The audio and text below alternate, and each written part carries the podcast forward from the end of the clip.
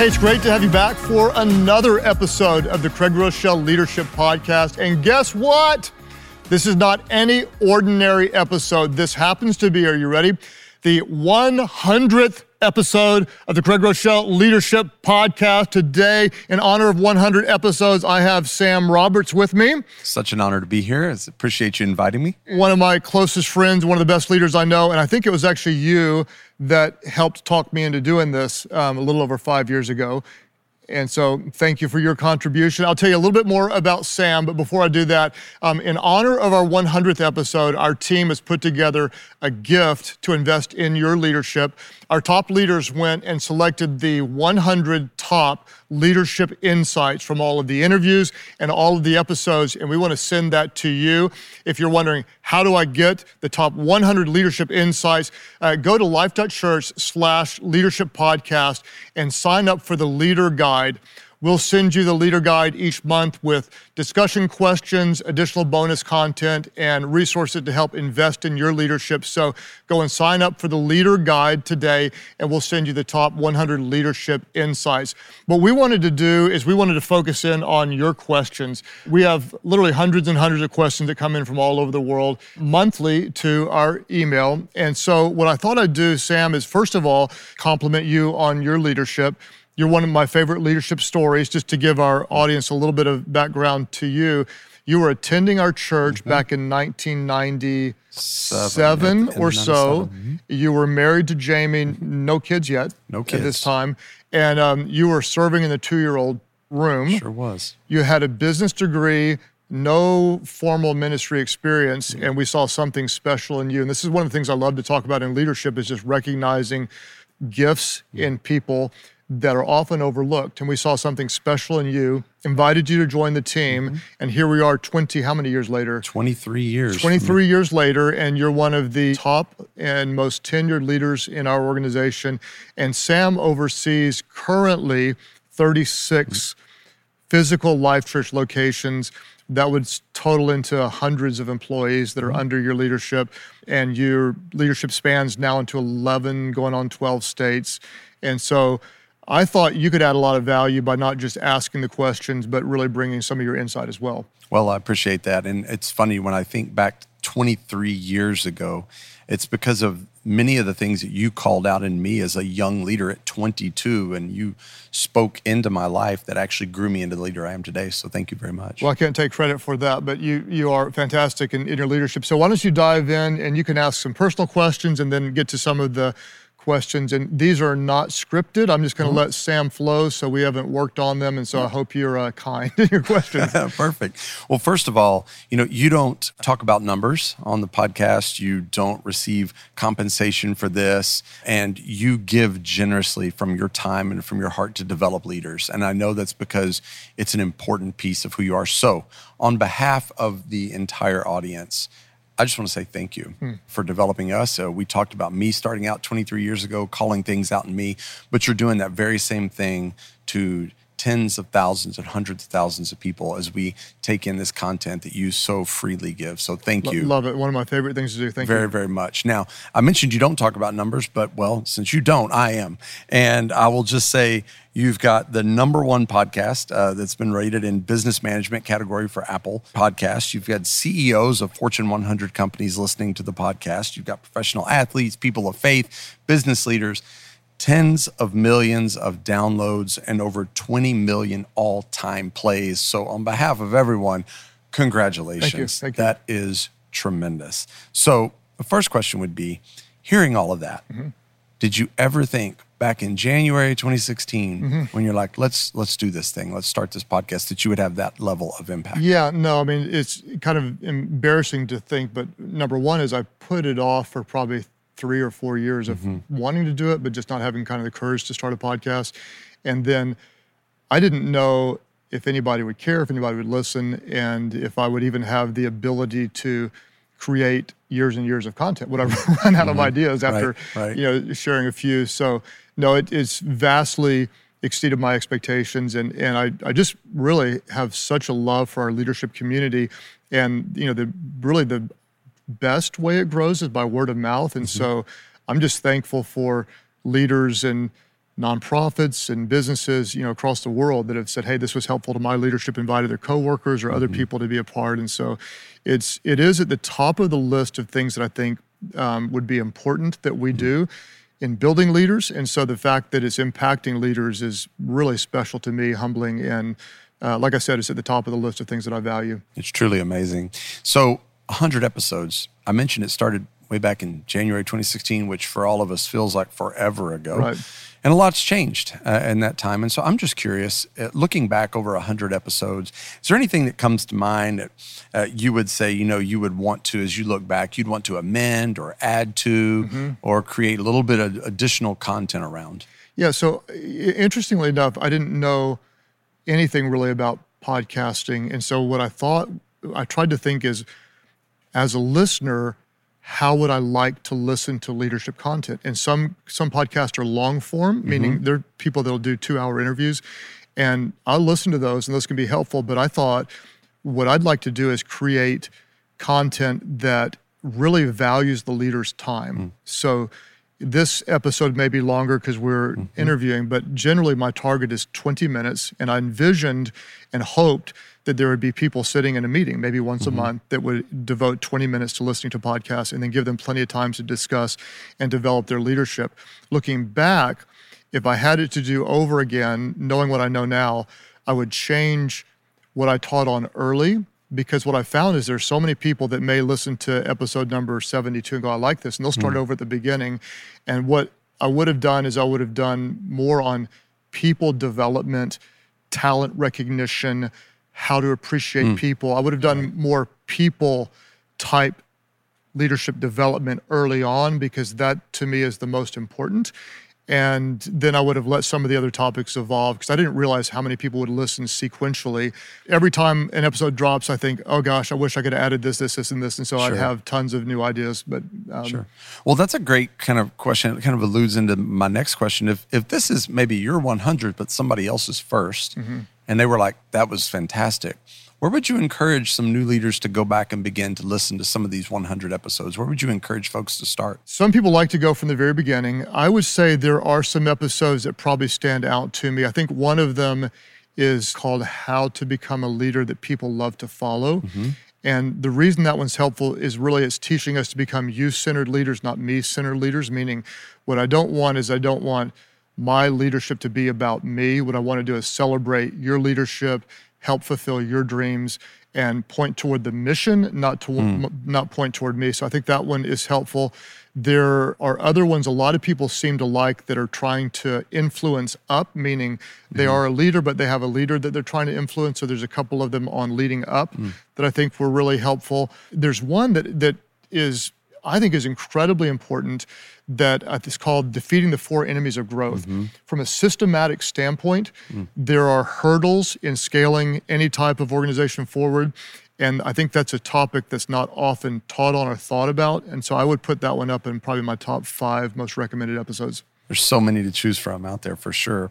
So I'm curious. Uh, is what is something for you that people may not know that is really special about our listening audience? I would say a couple of things. This is a random stat that we discovered when our team was doing research. One of the things, what time of the day do you think is the most common time that people listen to this podcast? And the answer is very early in the morning. Wow. And I thought to myself, this is a disciplined mm-hmm. audience. And what we know about great leaders is most great leaders generally have a specific and targeted routine in the mornings. And so certainly it's not wrong to listen at any time of the day, but that told me there are a lot of people out there that are listening at uh, really early in the day, which I thought was just interesting. I think the other thing that's special to me about this audience is it, that means so much is I'm obviously a pastor and I'm uh, faith centered in all that I do. But what I really wanted to do is create content that would value and impact and help people no matter what their faith background. And so we have tons and tons of companies and CEOs that may not share in my faith beliefs, but trust me enough not to be pushy about anything, but to bring quality content that could help their organizations. And so they show it in um, organizations and businesses with all types of people from different backgrounds. And that trust means a lot to me. It's something that I value. I want to respect. I want to earn and keep. And and our goal, you know, I'm not ever going to be shy about my faith, but I'm also not going to push it in an Sure. inappropriate way. And so uh, that's something that I hoped I treasure. I don't take lightly. And uh, I want to continue to add value to people in every type of organization. Well, that's fantastic, and I think you do a great job balancing that. So we're going to shift now to some questions from as Bring 'em on. as you said, from the listeners. So we're going to start with a question from Ethan, and Ethan says, "What's your advice on consuming content? There is so much available: podcasts, books, shows, videos, articles, courses. How do you choose what to study and focus on?" Yeah, that's a great question, Ethan. And you're right. There's there's so many different things. First of all, I would say I would be strategic with my leadership development, and consuming content would be a part of it. Mm-hmm. But it, I wouldn't let that be my only leg on the mm. leadership table. So I would really watch holistically what type of content we consume, meaning it's really easy to spend way too much time on social media mm-hmm. Watching what I call more like entertainment based YouTube videos or binge watching whatever hmm. it is, Hulu, Netflix, whatever you watch. And so I would look at content consumption holistically and say there's nothing wrong with some entertainment, some kind of what I call healthy distraction. But for the most part, I don't want to waste my life watching unless it's adding value. Right. So if it's if it is entertainment, it's strategic entertainment, meaning I planned for mm-hmm. this, but it's not mindless mm-hmm. entertainment. And then I want to I want to consume strategic content that helps me. And the great thing about the world we live in now, Sam, is you can learn about anything you want. so sure. you pick a targeted area that you want to grow in. You want to learn how you can take a master class on anything. Mm-hmm. You can learn just about any anything on videos or podcast about whatever specific area of your leadership and that I would just make that a regular part of my leadership growth plan. I would recommend you take what's normally downtime and convert it to growth time. So if you're just on the treadmill, rather than just listening to music, I say listen to a podcast or listen to a good book. Same on your commute. Listen to a podcast, listen to a book, play the, some background mm-hmm. content that's super helpful. And then I would say that the content absorption is one part. And then I would take it into like, let's talk about mentoring. Let's talk about experimenting with our leadership gifts. And let's talk about practicing non related growth areas that just mm-hmm. stretch our mind, stretch our thinking. And then occasionally, what you want to do is get outside of your comfort area of content consumption and just listen to something that's mm. way off the Yeah, wall. that's good. In some other field, unrelated field that stretches your mind. So I, I, I, I'll read or listen to some stuff that people go, why would you listen to that? And if it's one of the top 15, 20 books on Amazon, unless it's fiction or a kid's book, I'm pro- almost all the time going to read it because I want to read what other people are being influenced by. Yeah. Whether I agree, whether it helps me or not, it puts me in a different gear. I love that because the, the idea of developing and having content from somewhere else so you don't get into that echo chamber Yes. of always hearing the same thing over different voices are so powerful. Uh, that's great stuff. So now from Brooke, she asked a great question. And she's so interesting. She goes, How do you lead someone you don't trust? How do you lead someone you don't trust? So I'm going to ask you, Sam, with um, all your employees, how often do you work a long time with someone you don't trust? For someone I don't trust, fundamentally do not trust them, I don't work very long with them Right. At all. Yeah. So, uh, Brooke, I would say I think that would be the answer. Now, what I would do, Brooke, is I would ask you some questions if we were sitting across from each other, and I would ask you, why do you not trust this person? And I think this is really important because if you told me, I just don't have a good feeling about them, that's really different than if you tell me they gave me their word three times and broke their word. Right. So if you don't, if you just don't have a good feeling about someone, that might be that might actually mean you. It's not that you don't trust them; it's that you don't know them, Sure. or maybe you don't like them. And as a side point, to be a great leader, a lot of times you have to really appreciate people that you don't like. Mm. This is super important. There are people that I drive them crazy, mm-hmm. but they respect what I'm able to do. And the same thing, I got people on my team like I don't ever want to really hang out with them, like you know, deeper in the organization. But just because we don't have chemistry doesn't mean they're not effective. Yep. And so what we want to discern, Brooke, is is does this person lack character and that's why you don't trust them? If so, then you're going to lose credibility if you don't remove a person that lacks Right. lacks character.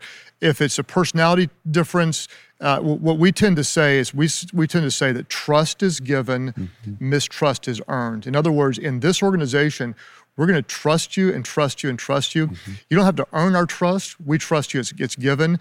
If you start to abuse the trust, if you don't keep your word, if you don't deliver, if you don't follow through, then you've earned mistrust. So if this person has earned mistrust, then what I would say, Brooke, is you want to confront them on it, coach them, tell them clearly if it doesn't change, then we're going to have to make a change.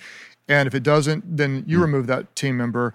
But if you communicate it clearly and help them succeed, they might succeed. So mm. don't write them off immediately. But if there's a lack of character, that you can't you can't keep that. Absolutely. So Chuck asks this question. He says, as a leader, how do you balance authority with approachability? I want to foster a trusting, kind work environment, but still be strong and decisive. I would say that those are not mutually exclusive, hmm. meaning to if you have authority, that doesn't mean you're not approachable.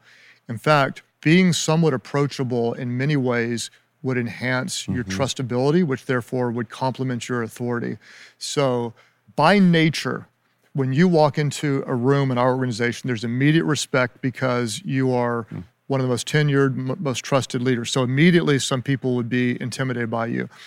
If you don't do anything to disarm their them being intimidated, that actually doesn't help you. Mm-hmm. For it, sure. It puts them in a place where they're nervous, where they may not tell you the truth. They may tell you what you, you mm-hmm. um, they want to hear. So, leadership by position communicates authority generally. That's kind of just there. What I would do is I'm not going to work a whole lot on flexing my authority. Like I want you to know mm-hmm. I'm strong and confident. Here's where we're going. What I'm going to do is I'm really going to work on my approachability. Eh, when I walk into a room, rather than people being afraid, which they might be, what I want to do is bring some fun, some levity into mm-hmm. it, call them by name when I know it, ask them about something they're doing, mm-hmm. celebrate something in their leadership. And what that does is that creates a chemistry, mm-hmm. which then creates two way communication mm-hmm. where they're going to tell me really the truth and what we need to hear. So I would never say that being approachable diminishes your authority. Do, being approachable doesn't mean that anybody can walk in our office any time of the day and take up an hour. That's not the same thing. But what we want to do, we want to be, we want to bring the human side of mm-hmm. leadership, and that's going to create trust and chemistry that helps move the organization forward. I think that's so good. Very good. Now, we're going to pivot just a little bit to something a little bit more lighter hearted or casual, but equally as important. Okay. And many people have said that, you know, you've mentioned you eat a lot of the same meals yes. over and over, and it's so boring. Why do you do it? And what are some of the dishes? So that's a funny question. and I, I want to start with boring because I think boring is way underrated. I'm working on a book on discipline right now, and one of the title ideas we had was "Boring Your Way to Success," mm. and nobody liked that but me. And it's probably a bad title, but I think boring is being boring in a good way and doing the right things is when you find really effective anything. Mm-hmm. Great athletes, they have t- typically real boring routines. Great artists, they typically have incredibly boring routines. Great leaders, they do the same right things over and over and again. So in my my diet, I'm really strategic about it, and it is incredibly boring. But in the in the predictability of it, to me, there's freedom. Meaning, I never have to fight off the wrong things because I typically always have the right food in front of me. They ask what dishes that I eat, and I'll be careful to answer that because I'm not a nutritionist at mm-hmm. all. And so I'm not giving nutrition advice at all. Everybody's body is different. But in my body, after years of experimenting, I've got a real dialed in routine. I do high water consumption early in the day, ridiculous high water consumption. You see that mm-hmm. because I go to the bathroom mm-hmm. three times in our yep. Monday morning meeting. And then I do high protein, low carbs. I do healthy carbs. So I do oatmeal in the morning with berries, and I do that almost every single day. It's boring, but I never get tired of it. And then I do healthy nuts as snacks. I do a protein shake, and then I'll do either chicken, salmon, some type of lean meat for lunch and for dinner. Mm-hmm. And then I do rice or sweet potatoes.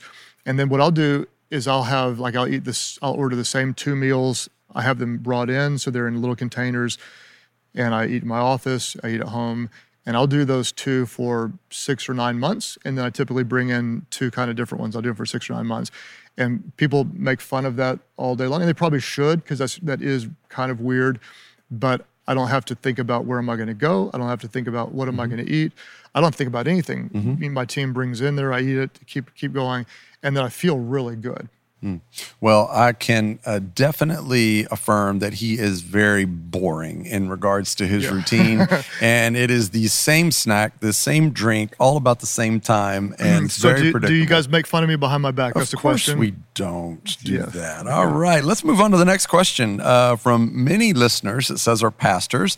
And the top questions we get from pastors are about how to prep sermons. So they're wanting to know how do you go about prepping your sermon. But this could equally be as important for someone prepping a presentation or a talk. So what goes into that? Yeah, so a lot goes into it. It could be a, uh, a leadership podcast. My style of preparation is a little bit different for a podcast, but what I will say is the amount of work I put into prep would probably probably shock people. There's a and and when you're only doing 20 minutes versus 40 minutes, I would say I actually put more time into prepping a shorter message often than I do a longer one because in a shorter one, I you're editing out and you're being really selective and you want every word to count. And so a lot goes into it.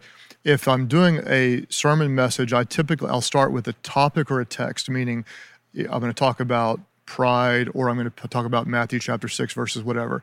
And then what I do is I'll do kind of they call it the uh, my people have made fun of me they call it the beautiful mind phase where i go and research and i put everything down on paper and it'll start out it'll be 12 to 15 to 20 pages of other verses ideas historical context of the verse random types of illustrations that it all goes down on a page. And then what i do is i sometimes i'll print it out sometimes i'll just look at it and i kind of let it I, say, I call it letting it talk to me. Mm-hmm. Where i read through there i look for connections and i look for the bigger thoughts and then i start editing out and leaving in i don't throw anything away in the early phase because i may come back to it but i mm-hmm. let the big thoughts start emerging and then i start trying to organize and this is kind of hard to explain but what i'll do is i'll spend about half the time structuring mm-hmm. a message so I get the flow down. And then I'll spend about half the time polishing it. Mm-hmm. And so a big percentage is just getting the structure. And then what I'm doing is I'm looking at does this speak to you? Where are you in it? Does it flow? One of the things that I do that I found is a little bit unique, and I always, always, always, always do this. I do it with podcasts, I do it with sermons, I do it with leadership talks, is I bring in groups of people, usually three people, no more than five, and I talk through the message with them. And what I do- what I'm doing is I'm looking for feedback because I can get feedback after I give it, but that's too late. Mm-hmm. So I'm looking for pre-feedback. And what I want to know is what do you like most about it?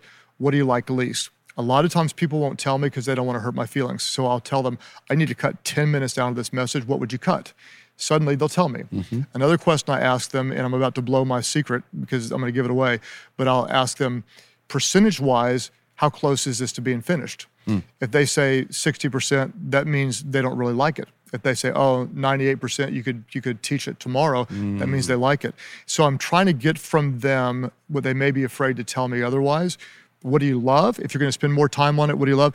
And so it's a it's a process of research, of organizing, of editing for flow, and then of getting pre-feedback. I think it's one of the most helpful things I do. I would be afraid to present. So by the time I teach a podcast that our listeners will hear, I will have been through that with three or four groups of people helping me hmm. wordsmith, edit out, eliminate, and accentuate what mm. stands out as being most helpful. I think the one thing I would throw in there is that when he when when Craig says he brings in three to five people, it's not always the same three to five, and it's a whole different demographic and social makeup of people that he's literally getting feedback from. And he will take, you know, you've been doing this for years and years, but you will take a piece of feedback from a 19 year old intern Yes. and cut an entire point because you don't think it fits. And it's amazing to watch. Yes, and what I found is that people that are most different from me are often most helpful. Mm. If I sat down with you, you would add tremendous leadership value. You'd ha- add historical value, meaning like, mm-hmm. oh, there's this story you told 10 years mm-hmm. ago. Sure. But we're both men. We've both in the, been in the organization about the same amount of time. We mm-hmm. both read most of the same books. We have about the same amount of kids, and we're in a similar stage of life. You bring in to me, you know, 22 year old lady who's been on the team for a year and is not married yet, Right. you know, or a mom that has three kids in diapers, or someone from a totally different part of the world, from another country or different background, whatever. They add a ton of insight And it will often say, well, in my context, have you thought about this? And that's just ridiculously helpful to me. So I'm just going to highlight something real quick here because a lot of times people will ask me, like, what's the secret sauce with, with Life Church and Pastor Craig's leadership? And what, what you just said hit on it a little bit because it's your ability to bring people into the conversation and not just bring them into the conversation, but value their opinion. When we started this, we talked about you seeing something in me 23 years ago when I was 22 years old, young kid, didn't know come here from sic 'em, yet you called things out of me and literally allowed me to have a voice at the table, just like you do in the context of putting a message together or running the organization. You truly listen to the people that work around you and that and and value the voice and that makes all the difference in the well, world. Well, let's chase this rabbit a bit because it's not about me, but would you agree, and I've often said this, uh, that perhaps perhaps the top most valuable tool we use to help us get better as an organization is giving and receiving feedback. Absolutely. Yeah, it's arguably mm-hmm. uh, certainly the top. And so, if I if as the top leader I don't demonstrate it, mm-hmm. then it's not going to be valued. So I have to seek it, and then I have to receive it. And that goes that means so so much to the organization. And in the beginning days, back when you were 23, we used to do stage drills. Mm-hmm where we'd bring you up mm. and you, you might even tell a story or two if you have one that but you would i would say hey cast vision for something or announce something or whatever it would be and then you'd do it for two or three minutes and then i would give you feedback along with everybody else mm-hmm. and then you'd do it again yep uh, anything stand out? Oh man, I, and I tell you, it's the thing that stands out. And uh, you start talking about stage time feedback. I start thinking, oh my gosh, there were so many times you would stop me in the middle of a message. But no, no, no, no, do it again. Do it this way talk about this. And it was, I remember at the time it being so intimidating mm-hmm. and so uncomfortable, mm-hmm. but it was in the lack of comfort and that I actually found the greatest growth because you would speak the truth. And it was it was difficult to hear but sometimes feedback can be it was loving mm-hmm. but uh, but it, def, it but it, you were meaning for me to be better. Yes. And I got better. Yes. And to not to to withhold feedback from you is unloving. True. To give you the right feedback is loving. And so to, just to chase another quick rabbit, at most of our 36 locations that we have, we have a lot of young team members, mm-hmm. and most of them do stage drills today, mm-hmm. most weeks. Mm-hmm. And the reason we do this is there are multiple reasons. Most people would think because we're developing good communicators, and that is a good reason. But one of the biggest reasons we do this is because we're teaching them to give and receive feedback. Absolutely. I'd say the top benefit is that that team knows that everyone has my back.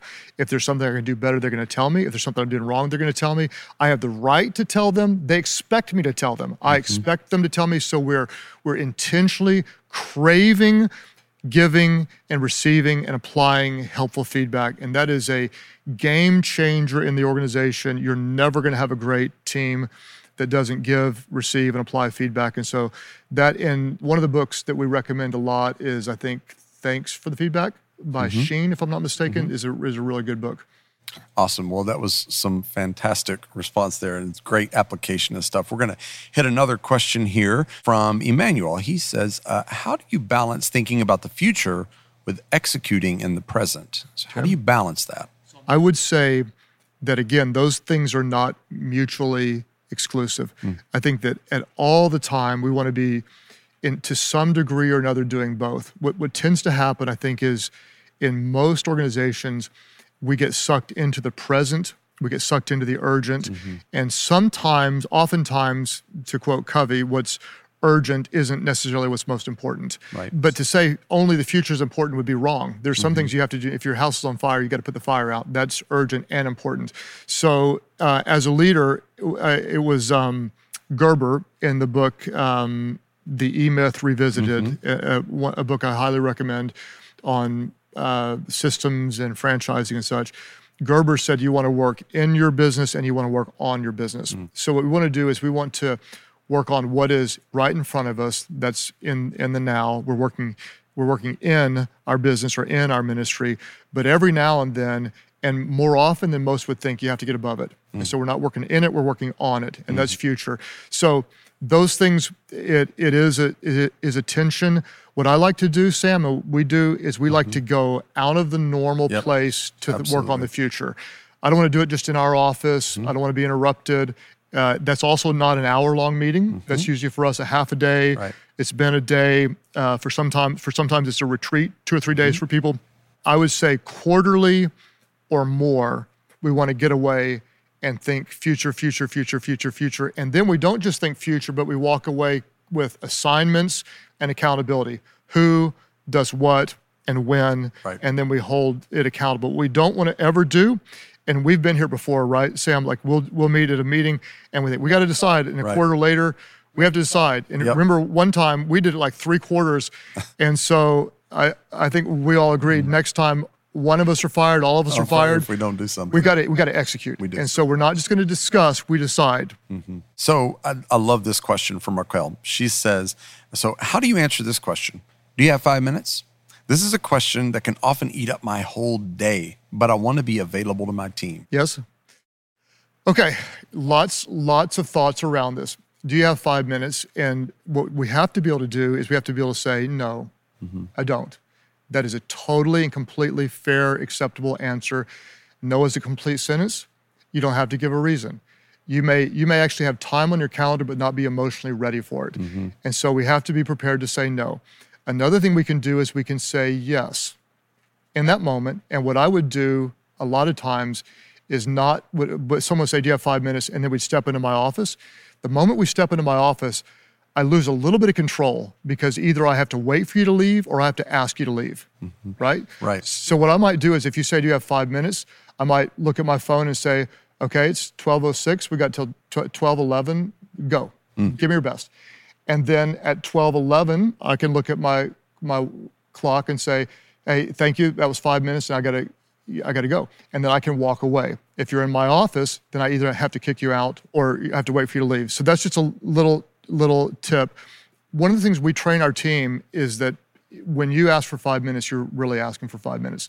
And so I kind of had a joke with our team mm-hmm. members, a- and I told this story. One guy came in and, and he said, I, I work in five minute segments, which sounds crazy, but I'll say, hey, I'll meet you at 1225. And people are like, ah, not 1230? Like, no, I'll meet you at 1225 because I can meet you at 12, I can be there at 1225 and I'll be there at 1225. So that's Right. the way my weird, nerdy mind works.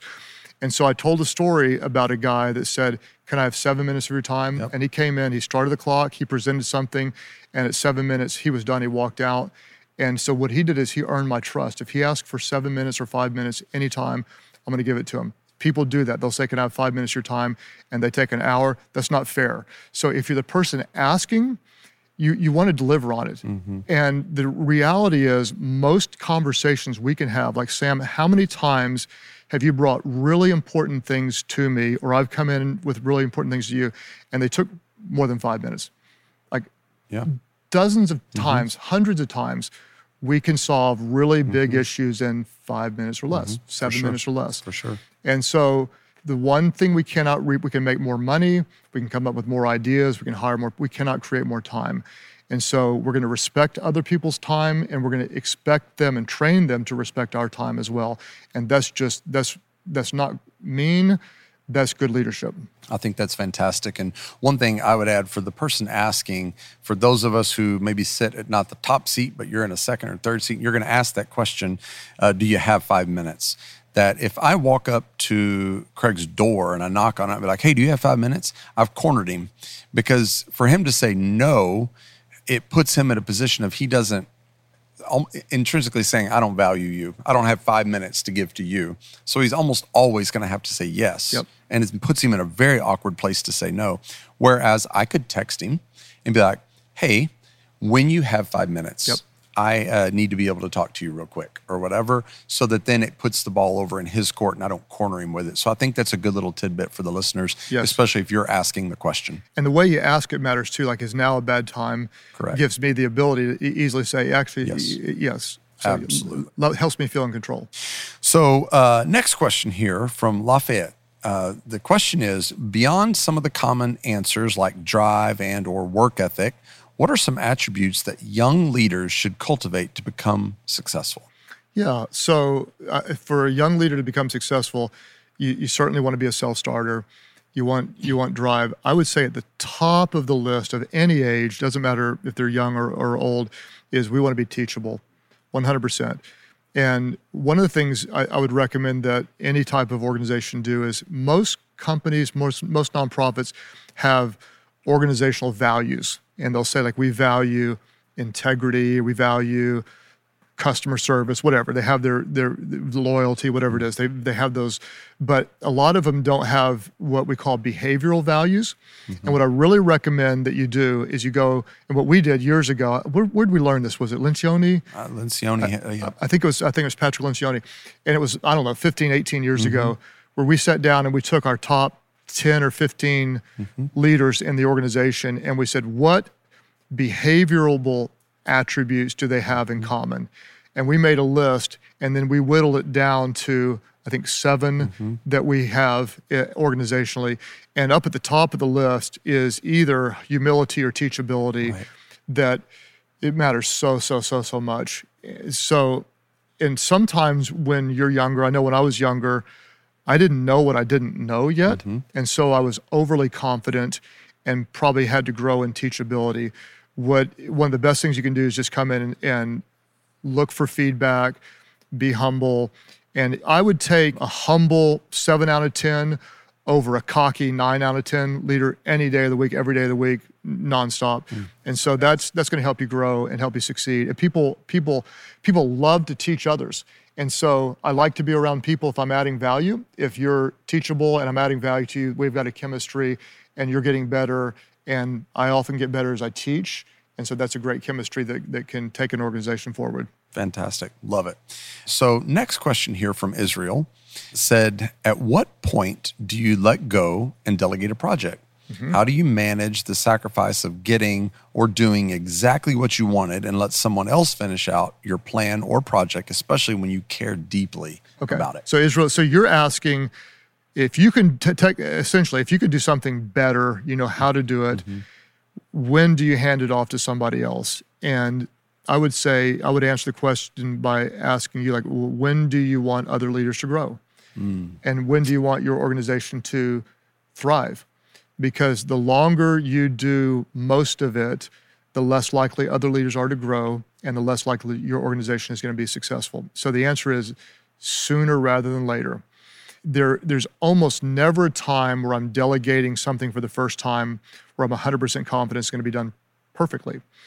But what I am confident of now, after lots and lots of learning to delegate, is when I when we delegate to the right people who have the right leadership inputs.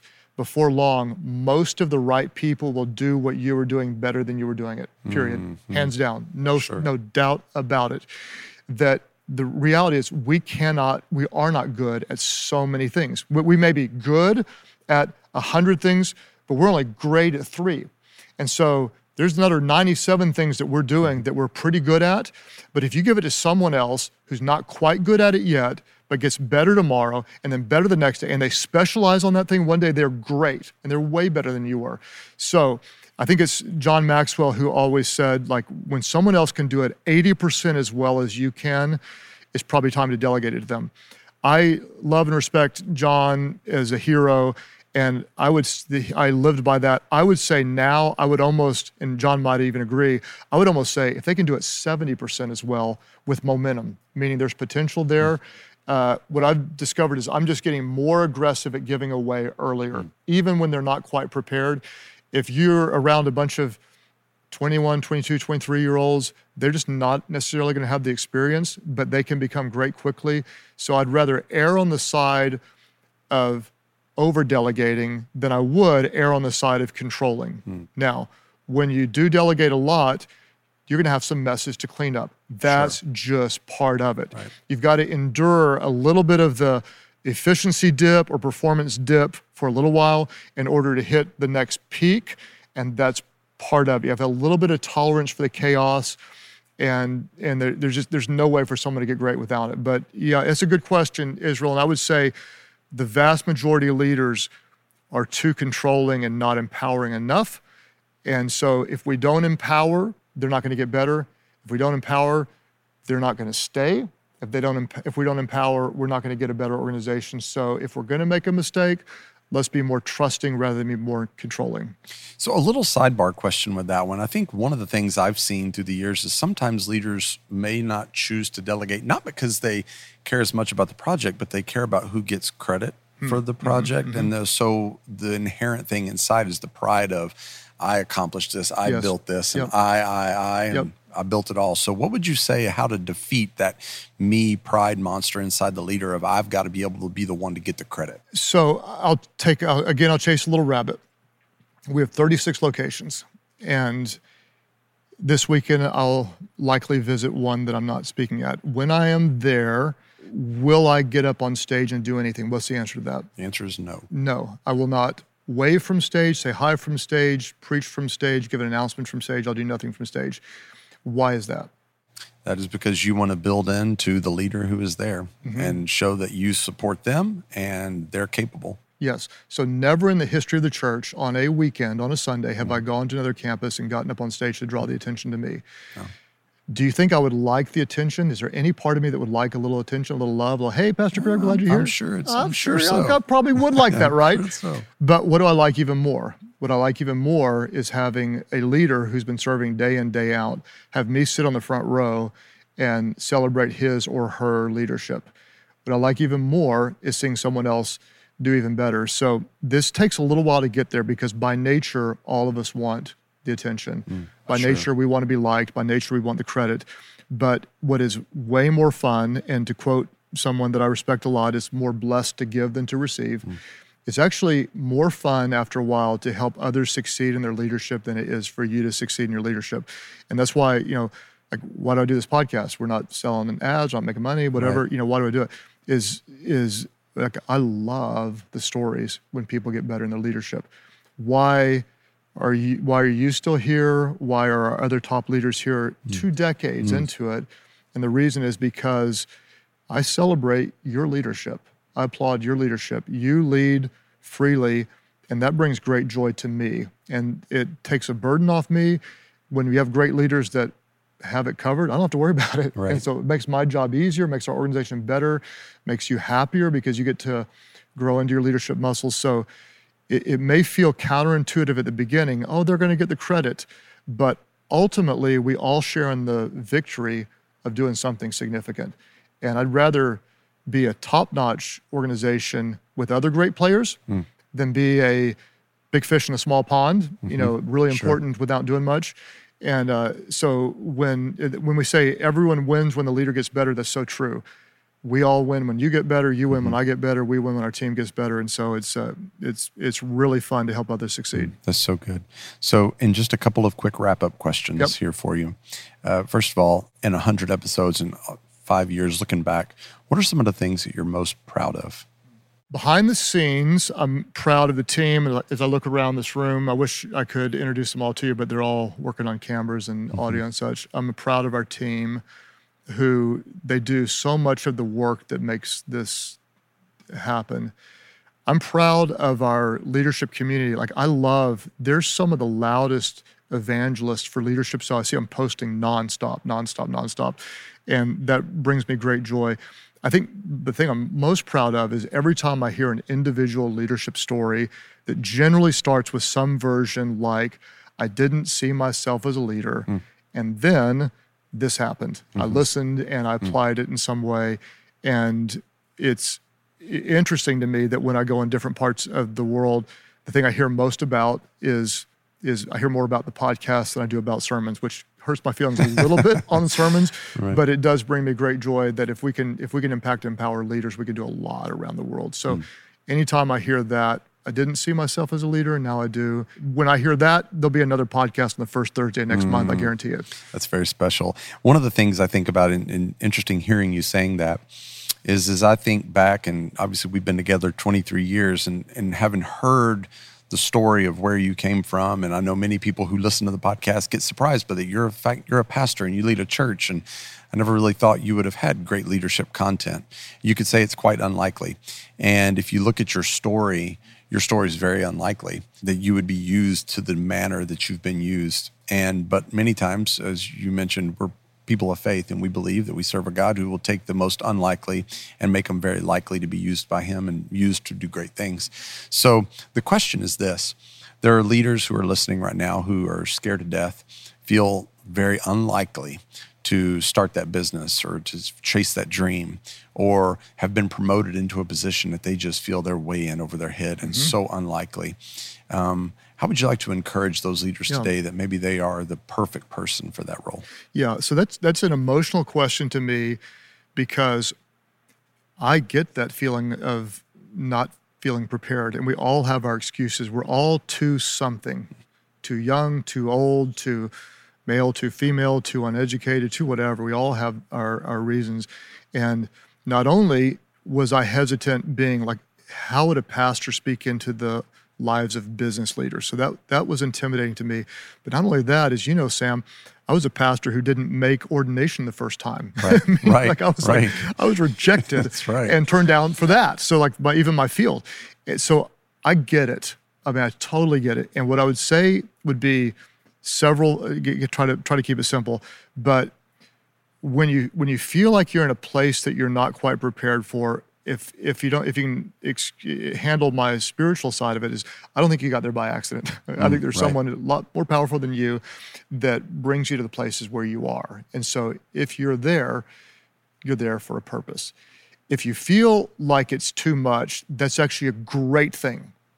Because the moment we're comfort, we, we're comfortable, we stop mm. growing. Right. Growth and comfort never coexist. It's good. So the only way to get better is to be over your head. So if you feel that way, you're in a great posture. The other thing is, I'll tell you, is that people don't look at you the same way that you do. You feel every sense of insecurity, but they feel like you're there because you're supposed to be there. Right. And so I would just say, don't deny the insecurities. That's part of what makes you likable. Mm. If you're narcissistic, if you're arrogant, you're mm-hmm. not going to be trusted. That's right. If you're humble, if you come in saying, "Hey, I'm newer at this job and I want to learn from you all and I want to help you succeed, and so let's talk about what we want to do together, and I'm going to help you make a big difference and together." You know, when we're coming in with the you attitude, it, they're going to they're going to love you and they're going to follow you. And we've said before, but it, that one of my favorite quotes is some leaders will try to make you think that they're important. Mm. The best leaders will try to help you see that you're important. Mm. So when you come in as a leader, it's not about you. Mm. It's not about you. We're all going to be insecure. We're all going to feel a little bit unprepared. What, it, what we want to do is we want to make it about the people around us and about the vision or the mission that we're here to accomplish. And when you pour into them, uh, Amy today is going back to a restaurant where she met a lady, I think her name was Lynn, and Lynn told her that she never saw herself as a leader. Her husband ended up, they ended up divorcing, mm. and suddenly she had to support herself. Someone put her onto the podcast, she started listening, and she recognized, I do have leadership gifts. She started a restaurant or like a little mm. pie shop and now is thriving because she saw herself in a different way. Wow. So I would say this don't let any of the voices of insecurity talk you out of who you are. You have what it takes to do what you've been called to do. Mm. You are where you are for a reason. So just step into it. Take a step forward. Believe that you have what it takes.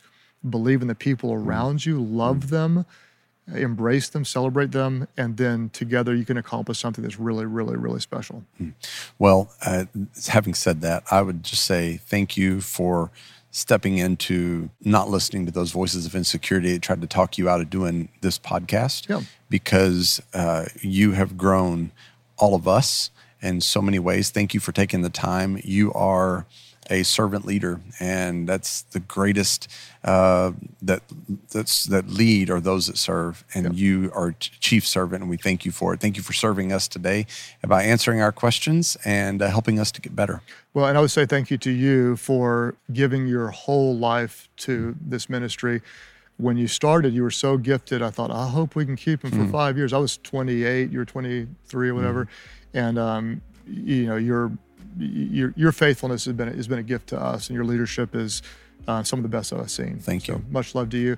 And to um, our leadership community, it's with the um, most sincere expression of love that I would say thank you for trusting us to bring content that helps you. If it does help, uh, it means the world to me when you post. If you can write a review wherever um, you consume the content that helps get the uh, message out, gives us more exposure, and be sure and subscribe wherever you watch. We do have the 100 episode gift for you, and so uh, the top 100 leadership insights. If you go to life.church/slash leadership podcast, um, just just ask for the leader guide. We'll send it to you each month, and we get, do have some bonus episodes coming up. I'm excited to share those with you, and then we do drop a new teaching on the first Thursday every month. We end it a couple of ways. Sometimes we say it this way be yourself because people would rather follow a leader who's always Real. real than one is always Right. Sometimes we end it this way and say everyone wins when, the, leader, gets, better.